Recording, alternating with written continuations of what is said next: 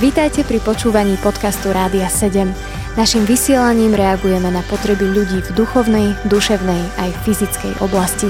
Cez ETR Rádia 7 chceme odrážať vzťah s Bohom v praktickom živote.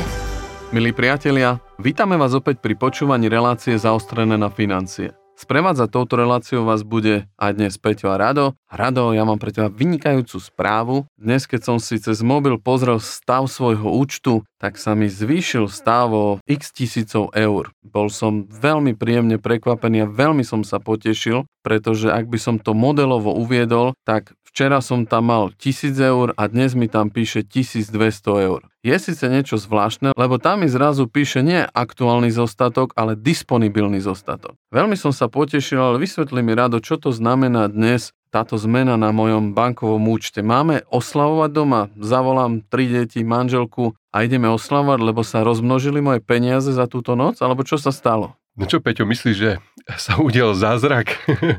tak to hovoríš, ako keby skutočne do toho zasiahla nejaká moc Udialo sa to, že možno tvoj sinátor bol na internet bankingu a odklikol súhlas s povolením prečerpaním. To znamená, že si vyjadril súhlas, že banka ti dá tzv. úverový rámec, čiže ťa pustí aj do mínusu. Inými slovami, keď máš na účte, poviem, 1000 eur, tak ťa pustí ešte ďalších 500 eur. A potom sa to javí, že máš na disponibilnom zostatku 1500 eur. No to ja chápem zatiaľ, čo hovoríš, ale veď ja neplánujem v blízkej dobe, ak sme si udali tú modelovú situáciu, že tisíc som tam mal svojich, zrazu mám 1200, veď ja tých 200 neplánujem použiť, tak v akom ukazovateli alebo kde by mi mohlo vadiť to, že tam mám zrazu o nejakú sumu viac? Tak ani neviem, či vadiť, ale to, čo určite je prekážkov, je, že ak by si plánoval si zobrať nejakú inú pôžičku, tak aj povolené prečerpanie sa započítava do všetkých tých spomínaných ukazovateľov, ktoré sme už mali, či už je to DSTI, čiže zaratáva sa to do splátky, čiže ti to znižuje bonitu, alebo aj celkový ten rámec sa započítava do celkovej výšky úverov. Čiže má to aj svoje negatíva, ale čo vidím najväčšie negatívum je, že to najdrahšia forma úveru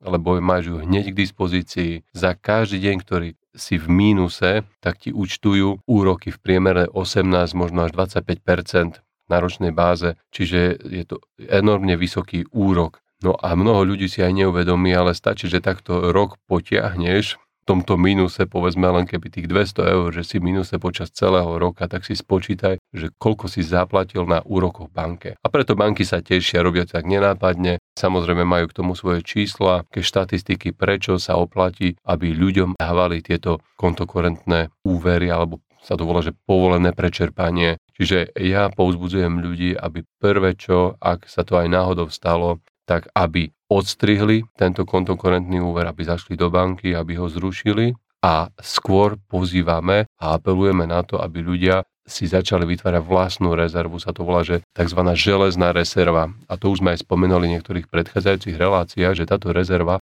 by mala byť viac než trojnásobok mesačného príjmu, aby sme mali určitú rezervu a aby sme si, keď náhodou nám príde nejaká mimoriadná udalosť, odíde práčka, aby sme si na ňu nemuseli požičiavať, alebo aby sme nemuseli zájsť do tohto debetu, do tohto mínusu alebo kontokorentu. Takže, milí poslucháči, dnes sme si povedali o pojme povolené prečerpanie. Povedali sme si, že v nastaveniach, kde vidíte zostatok svojho účtu, je najmúdrejšie si dávať aktuálny zostatok a nie disponibilný zostatok. To znamená, že mali by sme narábať len so svojimi peniazmi Tiež sme si povedali, že pre prípad, a to dúfame, že to tak aj nastane, že neplánujete použiť toto povolené prečerpanie, môže sa javiť v iných produktoch, ktoré potrebujete pôžičky ešte o nich len žiadať, tak toto povolené prečerpanie aj v prípade, že ste ho nevyužili, sa vám ráta už ako úver, ako pôžička. Toto je veľmi dôležité vedieť,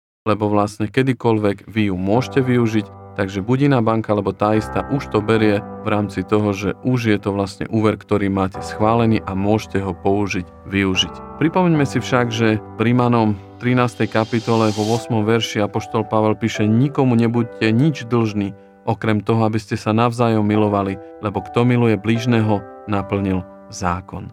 A tak teda ten úvod niekomu nebude nič dlžný, nech nás prevádza v našich rozhodnutiach i dnes. K tomu nech nám žehná Pán to bol Peťo a Rado s reláciou Zaostrené na financie. Počúvali ste podcast Rádia 7. Informácie o možnostiach podpory našej služby nájdete na radio7.sk.